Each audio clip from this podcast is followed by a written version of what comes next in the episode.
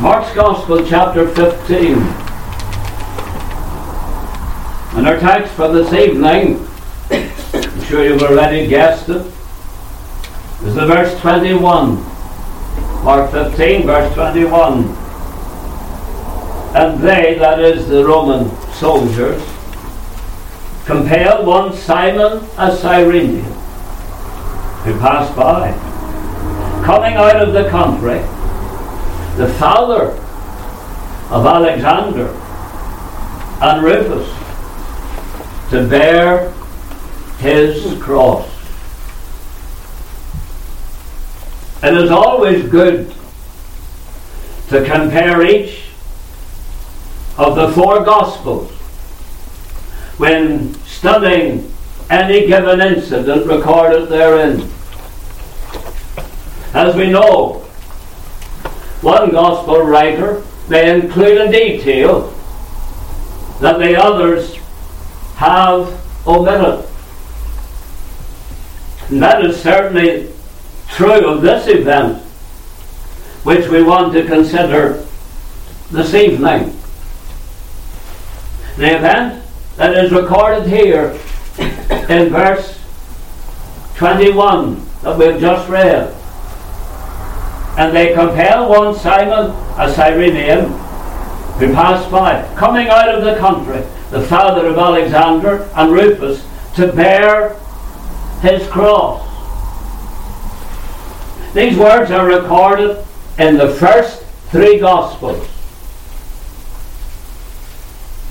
But they all omit one important detail that is recorded by John in his Gospel. This is what John has written. John nineteen, verse seventeen. And they took Jesus and led him away. And he, bearing his cross, went forth into the place called the place of the skull, which is called in the Hebrew Golgotha. Now Matthew, Mark, and Luke do not tell us that the Lord Jesus bore his cross. But John does. The detail left out by the other three, John is pleased to record it. He, bearing his cross, went forth. Now you may say, what is important about that detail? Of course we know every detail in God's Word is important. But what's so important about this detail? That Jesus did bear his cross. You recall that the Savior said to the Emmaus disciples, and beginning in Moses and all the prophets, he expounded unto them in all the scriptures the things concerning himself. Beginning in Moses and all the prophets. Luke twenty-four, verse twenty-seven. And in the books of Moses and the prophets and all the scriptures, Christ was seen in types and shadows. And it was in one of those types and foreshadowings that Christ appeared away back in one of the books of Moses, away back in Genesis. Turn please to Genesis twenty-two. Genesis twenty-two. Because here we have one of the types and foreshadowings of the cross.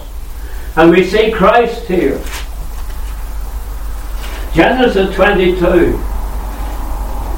And we read there in the opening verses, and it came to pass after these things that God did tempt Abraham, and said unto him, Behold, and said unto him, Abraham, and he said, Behold, here I am. And he said, Take now thy son, thine only son Isaac, whom thou lovest, and get thee into the land of Moriah, and offer him there for a burnt offering upon one of the mountains, which I will tell thee of. So we can see the parallels. Take now thy son, thine only son, the son whom thou lovest, and offer him as a sacrifice. And we're told in verse three, and Abraham rose up early in the morning, saddled his ass, and took two young men with him, and Isaac his son, and cleaved the wood for the burnt offering, and rose up and went on to the place of which God left, had told him. All right? Now they came to the place. And Abraham said in verse five unto his young men, abide ye here with the ass, and I and the lad will go yonder and worship and come again to you. Now look at verse six. Here's the detail.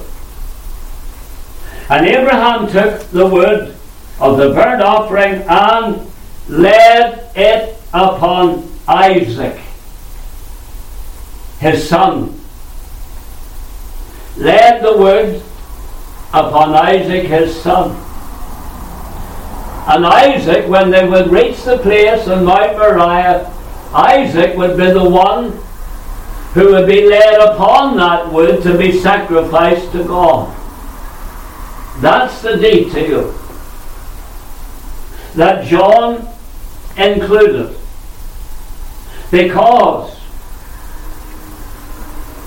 when Christ carried the wood upon which he would be sacrificed, that was the fulfillment of this type, this foreshadowing that we've just read there in Genesis twenty-two.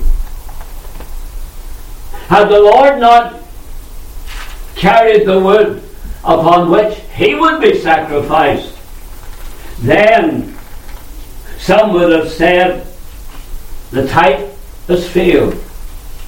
Or some would have said the, prep, the prophetic word was not fulfilled. That prophetic word back there in Genesis twenty-two and verse six. But of course we know God's word never fails. Never fails. So we see that Simon of Cyrene bore the cross of Christ, and not only did he bear the cross, Christ did also. That was the detail that John included in his account of what took place. So let us take a, a closer look at Simon and the day that he bore the cross of Christ. First of all, let us look at the individual with Christ. The individual with Christ. Simon of Cyrene is certainly one of the lesser knowns in Scripture. And yet, even though he's only mentioned by Matthew, Mark and Luke once, just once, and John doesn't mention him by name at all, and yet even though he is only mentioned once in each of the first three Gospels, he will always be remembered as the man who helped bear the cross of Christ. He'll always be remembered. You talk about Simon the Cyrenian, and comes to mind immediately, oh, he's the man that bore the cross of Christ. Isn't that a wonderful way to be remembered? Simon the Cyrenian would be remembered for what he did for Christ. Oh, believer, let us be remembered for what we have done for the Lord Jesus Christ. That's how Simon the Cyrenian will always be remembered, for cross bearing, and that cross being the cross upon which Christ would be nailed. We notice then, regarding the individual, and let us consider the person. In the New Testament, believe it or not, in the New Testament, there are nine Simons, nine men that have the name Simon. But three of those Simons, we might say, surely ought to have been there to help bear the cross of Christ, and not the Simon of Cyrene. Three Simons that we would have expected to be there, and they're all, three of those Simons are closely related to Christ. We could call out, where was Simon Peter? Yes, a disciple, but also a friend of Christ. Was not Simon one of the inner circle of the disciples? He was not only a disciple, he was a friend of Christ. And you remember what Simon said? Remember what he promised the Lord? Lord, I am ready to go with thee both into prison and to death. Luke twenty-two thirty-three. I'm ready to go with thee both into prison and to death. But alas, that Simon was not there. No, at this moment, he wasn't called upon to go to prison. He wasn't called upon to die. He would have been called upon to help carry the cross for his Savior. But he wasn't there. Another Simon, who was also an apostle. Simon, the Canaanite, also one of the Lord's disciples. Simon Peter, a friend of Christ. Simon the Canaanite, a follower of Christ. They weren't there. And then there was Simon, one of the Lord's own brethren. One of the Lord's brethren. So he was family. And so you have Simon Peter, a friend of Christ, Simon the Canaanite, follower of Christ, and you have Simon, one of the Lord's brethren, member of the family of Christ. And all of those Simons were missing in action. None of them were there.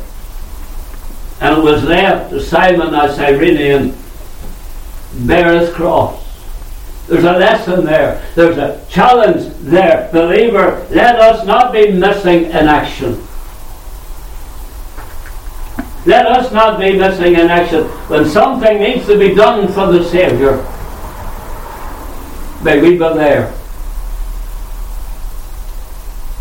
In Ezekiel twenty-two, in verse thirty, we read the word of the Lord. The Lord said, I sought for a man among them that should make up the hedge and stand in the gap before me, but I found none. The Lord was looking for a man to stand in the gap, to make up the hedge, to do something for the Lord. But the Lord said, I found none. How sad that is. And those three Simons, friend of Christ, follower of Christ, and a member of the family of Christ, and they're all missing in action. The Lord could say, I found none. It was left to Simon, the Cyrenian, to bear his cross. As well as the person, we notice the place. We're told where this Simon came from.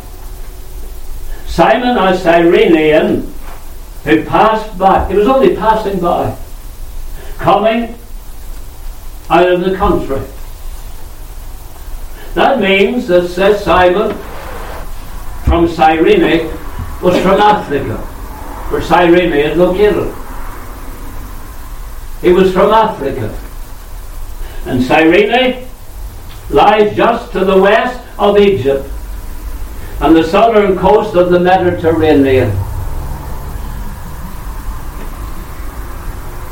But we should give attention to something here regarding the place. We're told Simon the Cyrenian who passed by, coming out of the country. Interesting. That word country is a word that may be rendered field. Simon coming out of the field. So what does that tell us? He was a man who worked with his hands. He was coming out of the field. No, he wasn't a university professor. No, he wasn't a scientist or some famous personality. No. He was just, if we might use the term, an ordinary man. An ordinary worker. He worked with his hand. He worked in the field. In many ways you could say he was a nobody, because we never read about Simon up until this point, and we don't read about him afterwards. In many ways he was just a nobody. We praise the Lord that he was a nobody, because the Lord often chooses and uses the nobodies of this world. Isn't that what Paul said there in First Corinthians one, in verse twenty-seven? But God hath chosen the foolish things of the world to confound the wise. And God hath chosen the weak things of the world to confound the things that are mighty. The foolish things, the weak things, the base things of the world, and things which are despised, hath God chosen, and the things which are not, there you are, the nobodies, to bring to naught the things that are. And here we have this Simon from Cyrene coming out of the field. And yet we find this man bearing the cross for the Lord Jesus. Was he not a nobody? Was he not a, a nothing, as it were? Well, that's the type that the Lord is pleased to choose and use. Do we not all fit in there to that category? We're qualified then, if you like, to serve the Lord. We're already qualified. So we have considered the person and the place. I notice here also the providence. The providence of God. Coming from Africa, some six hundred miles away, no doubt, Simon had come there to Jerusalem for the Passover. six hundred miles. And here he is, pressed into service to bear the Saviour's cross.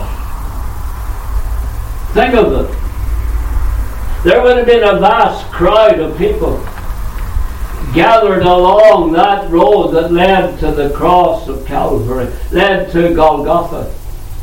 There was a great mass of people that have been gathered there. most of them mocking the Savior. A great gathering of people, and yet out of that gathering the soldiers chose Simon Cyrene. Ah, but God had chosen him before the soldiers did. Because here we see the providence of God. We might say, why Simon? Why a man from Attica?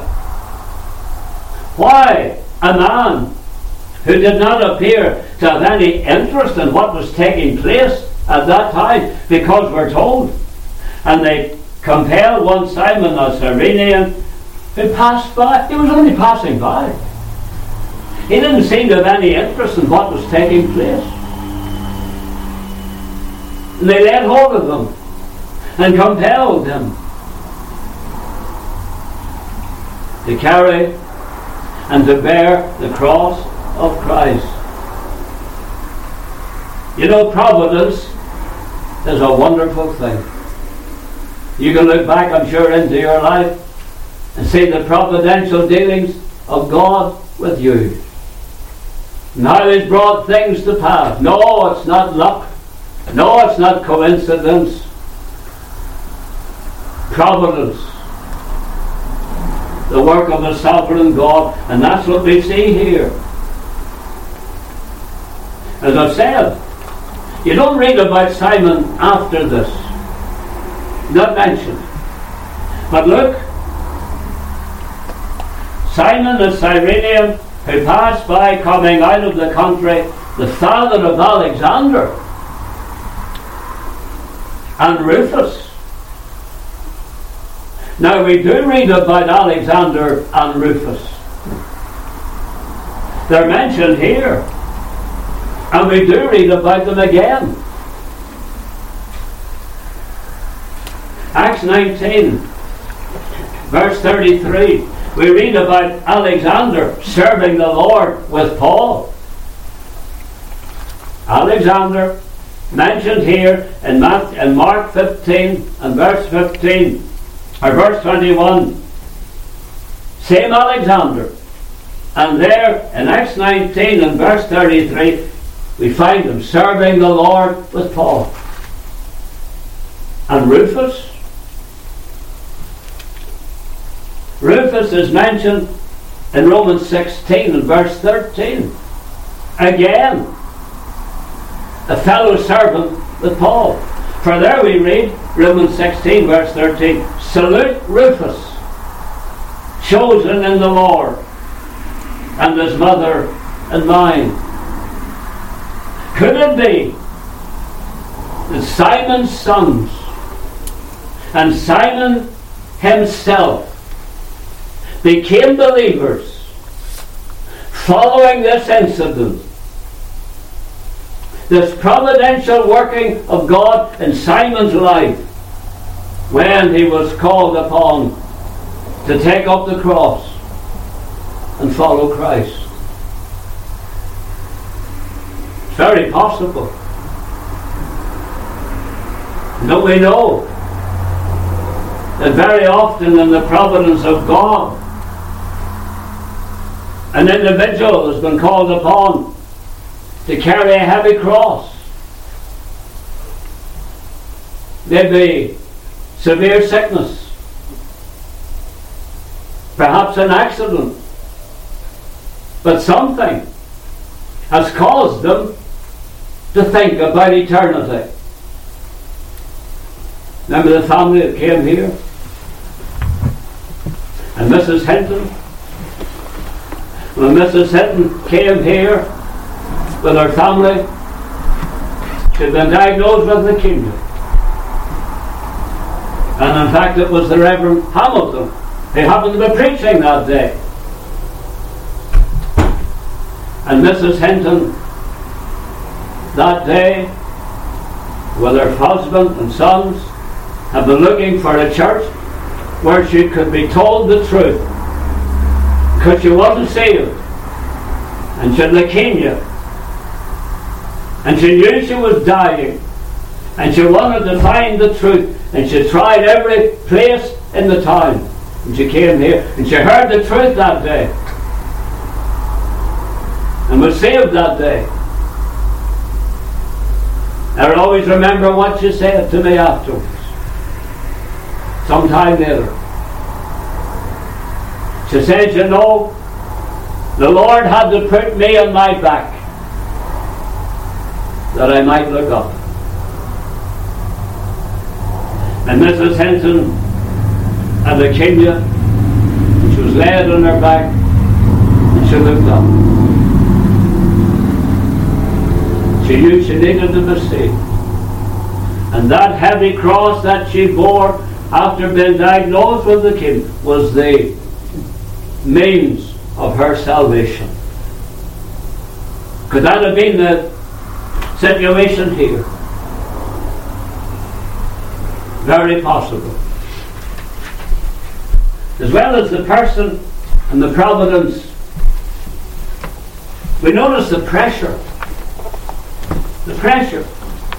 We notice that the Roman soldiers compelled one Simon of Cyrene to bear his cross. Compelled him.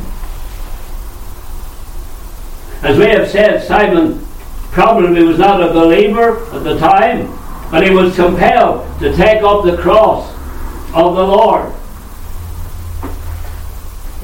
I suppose he had other things to do.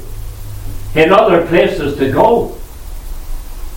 I suppose he looked upon his situation and having an excuse.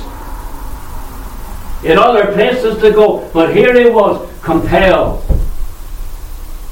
laid hold upon by the Roman soldiers to take the cross of Christ. We're not told why. There's a lot of speculation about why the Roman soldiers compelled Simon. Well, we're not speculating because the Lord doesn't tell us. If the Holy Spirit is silent about the matter, then we'll leave it there. We'll just rest in the fact that it was the providence of God. The providence of God. And here we have this man, Simon of Cyrene, and he was compelled to bear the cross. You know, it teaches us something. One of those who are believers, and they're reluctant to bear the cross of Christ. You think of Simon the Cyrenian. There he was out on that road that would lead to Calvary, with a multitude of people surrounding him and the dear Saviour, and they could see him. I'm sure there was more than one reason for Simon being reluctant to bear the cross. He didn't want to be made a spectacle of. He had other things to do, and other places to go. So he had to be compelled. And yet, how often is the case when those who profess to know and love the Lord have to be compelled to do the Lord's bidding, to do something for the Lord, like those would-be followers? They all with one accord began to make excuse. Turn please to Philippians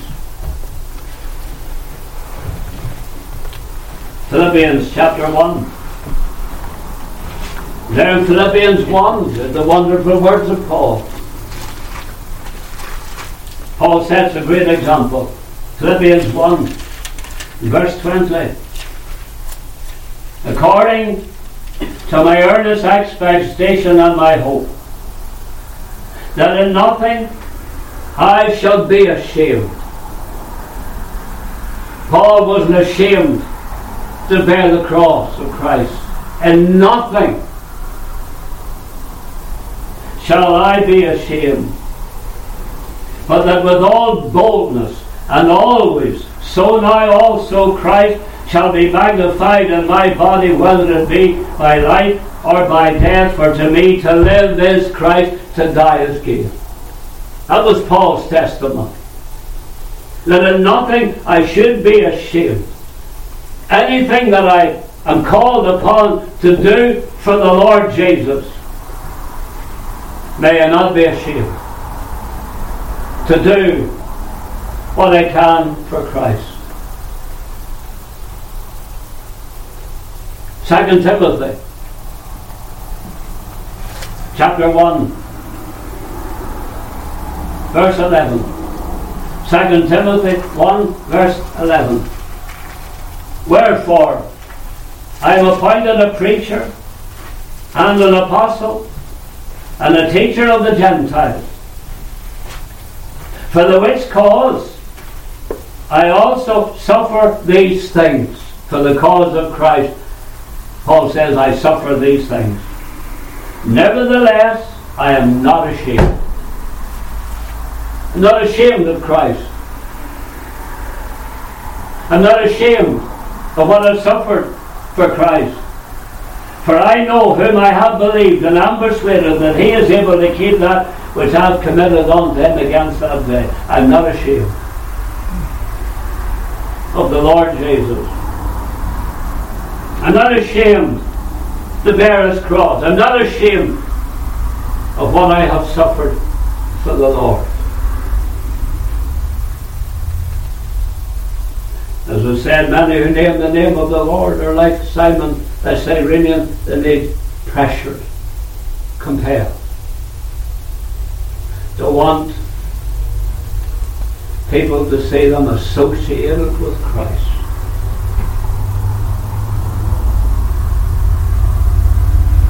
Let us instead be able to say, make it the prayer of our heart, I'm not ashamed to own my Lord or to defend his cause until the honor of his word, the glory of his cross. Because it was there at the cross we first saw the light. The burden of our heart rolled away. There by faith I received my sight, and now I'm happy all the day.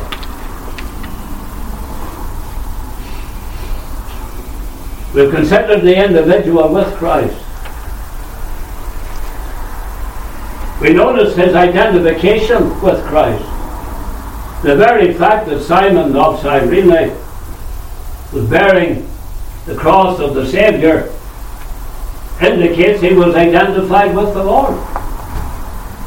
The people could see that he took, was compelled to take the cross of the Lord Jesus Christ, the cross upon which the Saviour would die. Identified with Christ.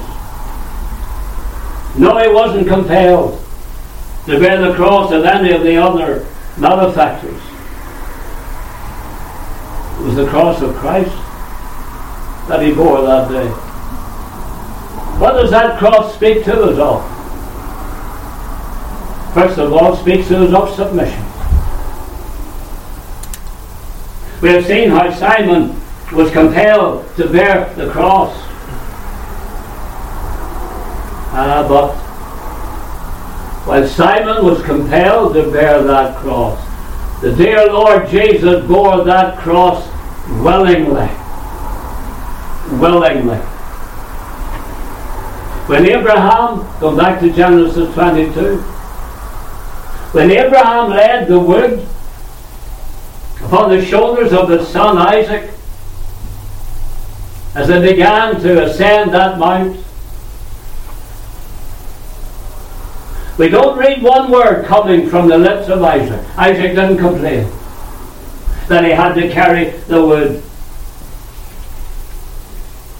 And you look at the situation here, and when Simon was compelled to bear the cross of Christ, it wasn't because the Saviour complained. Not at all. Not at all. There wasn't one word of complaint crossed the lips of the dear Saviour. No. As the Saviour made his way to Calvary, you know something? The Lord wasn't thinking about himself. No. He was going to the cross to die for his people. That's what he had upon his heart. And as he made his way there, as it said, he was thinking of others. The women that lined that road. What did the Lord say to them? He turned and said, "Daughters of Jerusalem, weep not for me." Don't wait for me. Wait not for me, but wait for yourselves and for your children. Luke twenty-three and twenty-eight. Saviour wasn't feeling sorry for himself. Saviour wasn't complaining. Not a word, not a word of complaint came from the dear Saviour's lips. Wait not for me.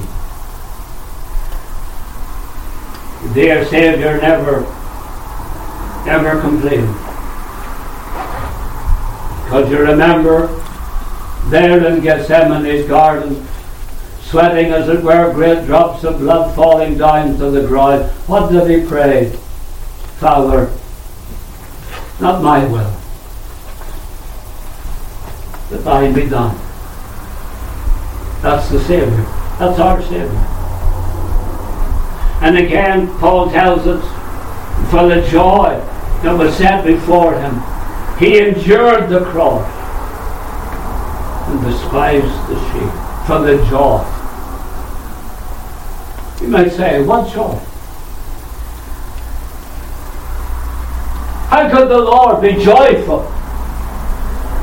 For the joy that was set before him, he endured the cross and despised the shame. I'll tell you the joy. It was the joy that he had in his heart that he was going to that place called Calvary to die for his people. That filled him with joy. What a wonderful Saviour we have.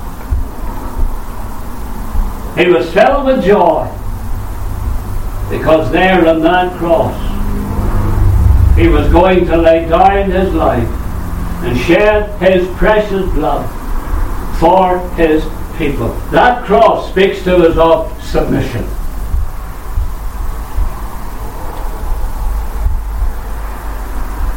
He carried the cross willingly, was nailed to the cross willingly, suffered on that cross willingly, shed his blood willingly, gave up the ghost on the cross willingly. So let us learn from Christ. Let us carry the cross of submission. There's that cross for us to bear. The cross of submission. Submitting ourselves to God's will. Submitting ourselves to God's word. Submitting ourselves to God's work. No, not compelled to do so. Bear that cross willingly. That cross of submission. Not only was it a cross of submission, cross of sacrifice. When the dear Saviour bore that cross, he knew that it was on that cross he would lay down his life. He would lay down his life. We, as we noted last week, no, it wasn't taken from him. The Gospels don't record that Jesus died They record that he gave up the ghost. He surrendered his life. It wasn't taken from him. He didn't die as a martyr. He submitted to the will of God. He submitted to death. And there on that cross, he sacrificed himself for the sins of his people. And so bearing the cross, after the Saviour, Saviour Simon was identified with that sacrifice. For Simon,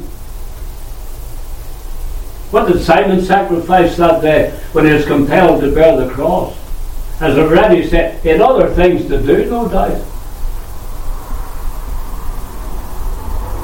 But that day when he was compelled to bear the cross, he had to sacrifice doing those things. He had to sacrifice some time that he had hoped to spend on other things. Ah, but wait. If Simon the Cyrenian was called upon to sacrifice his time and sacrifice the other things that he had planned to do, the Lord Jesus Christ sacrificed his all. Christ sacrificed everything. On that cross, the dear Lamb of God sacrificed his life, and when he laid down his life, he gave us all, held nothing back. Sure, don't we sing often, "Oh, to Jesus I surrender, Lord, I give myself to thee, fill me with thy love and power, thy blessing fall on me, I surrender all, I surrender all to thee, my blessed Saviour, I surrender all." That's what Christ did. And we are to bear his cross. Cross of submission, the cross of sacrifice. For that's what it means to bear that cross. It means total surrender. It means to live the surrendered life. For when we go to Golgotha's hill and look there upon the one on that center tree, what do we see? We see an example of absolute and total surrender. That's what the cross speaks to us all. Complete sacrifice, an offering unto God. That's the cross we're to bear. What did Paul say? "I beseech you therefore, brethren, by the mercies of God, that you present your bodies a living sacrifice." A living sacrifice. Present your bodies a living sacrifice, holy, acceptable unto God, which is your reasonable service. In other words, it's the least we can do. When Christ gave us all for us, for us to lay all on the altar of sacrifice for Christ, it's the least we can do. The submission, the cross of submission, the cross of sacrifice, and the cross of shield. Sure, isn't that what the, experience, what the Saviour experienced that day? You can take time, as we have mentioned before, to read the twenty-seventh chapter of Matthew, when the Lord Jesus was given into the hands of the soldiers. You have a fuller account there, but it still, Mark still speaks of it here, from verses seventeen down to verse twenty-one. Read through those verses, and we see how the dear Saviour was put to an open shame. We can hardly read those words prayerfully without a lump coming into our throat, as we see what the Lord he suffered. It was the practice of the Roman soldiers to have every malefactor carry and bear their own cross. Again, just to pour more shame on the particular malefactor. The dear Saviour was put to an open shame that day. And when we remember that it was all for us, believer, would you not feel like running, if it was possible? You feel not feel like running out from the midst of that crowd and telling the Lord, I'll bear the cross for me. I'll carry it. Of course, we couldn't do it then, but we can do it now. We can bear the cross of Christ now. Take up thy cross and follow me. I hear the blessed Saviour call. How can I make a lesser sacrifice when Jesus gave his all? Finally, as we have considered the individual with Christ, being identified with Christ, we consider the instruction from Christ. And for this, I would like you to turn to Luke chapter nine. Luke chapter nine. And here the dear Saviour preached about cross bearing. In Luke chapter nine, verse twenty-three. And he said unto them all, speaking to his disciples, If any man will come after me, let him deny himself and take up his cross daily and follow me. So the Lord spoke about cross-bearing. Notice quickly in these words. Notice first of all the company. What did the Lord say? He said unto them all, no exceptions. He's addressing his disciples. And he's saying to all of them, take up his cross. Yes, that cross of shame, that cross of sacrifice, that cross of submission. How can anyone refuse to take up his cross daily and follow him? That's what to do. Must Jesus bear the cross alone? And all the world go free? No, there's a cross for everyone. And there's a cross for me. So the Lord addressed all his disciples, and in so doing he addresses us. Take up the cross daily and follow me. The company speaks about that which is constant. The Lord said, If any man will come after me, let him deny himself, take up his cross daily. Take up his cross daily and follow me. At some stage, Simon was relieved of that cross. But for the true followers of Christ, there's no laying down with that cross. No, not at all. Let your life be one of daily cross bearing. Cross of sacrifice. Cross of shame. Cross of submission. That's the life of the Christian. That's the life of the believer.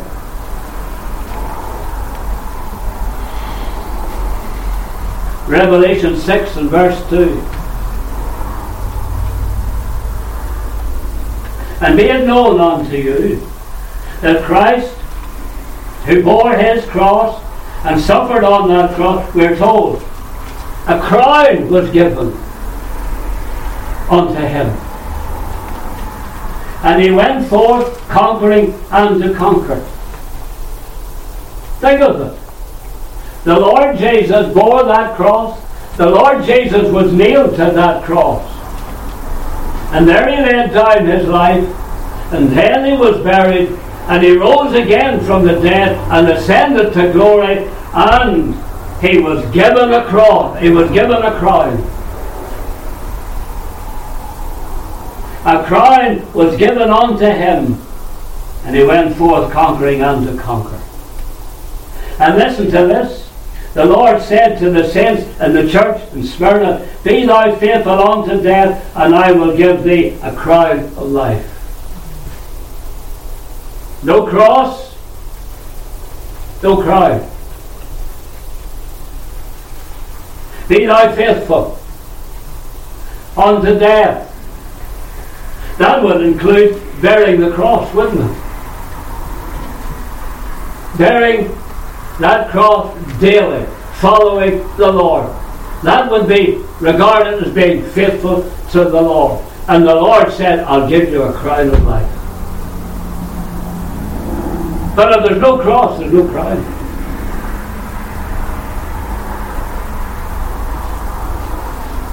Second Timothy four, verse eight. Paul. Paul was a man who daily bore his cross, the cross of suffering, the cross of shame, the cross of submission, the cross of sacrifice. And what happened when Paul came to the end of his days? Henceforth, he said, "There is laid up for me a crown of righteousness, which the Lord, the righteous judge, shall give me at that day, and not to me only, but unto all them who love his appearing." The cross, and then the crown. Praise the Lord. As well as the company, all. As well as being constant, daily. "If any man will come after me, let him lay down, let him deny himself and take up the cross and follow me." Does that not speak of consecration? Let a man deny himself. That's it. Deny himself. That word deny. The word deny means disregard self. In other words, we're not to live for self, we're to live for the Saviour. That's our life. Taking up the cross daily. On a daily basis. Living for Christ on a daily basis. Let a man deny himself. Not promoting self, but promoting the Saviour. Not promoting me, but promoting the Master. So what do we read then?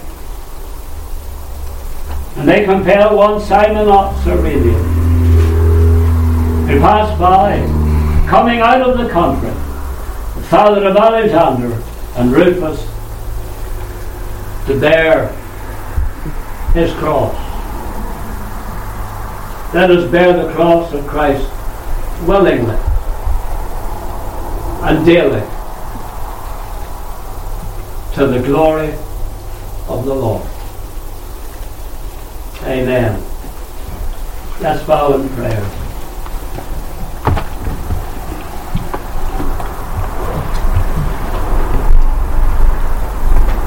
O our dear Lord, we bow again in thy presence. And pray, O Lord, that thou would write the word upon our hearts. May we take thy word to heart. And may by thy grace we seek to live by the word. and Lord willing, take up that cross and daily, daily, with that cross follow Christ. Bless the word. Use it to thy glory. We pray in our Saviour's name. Amen.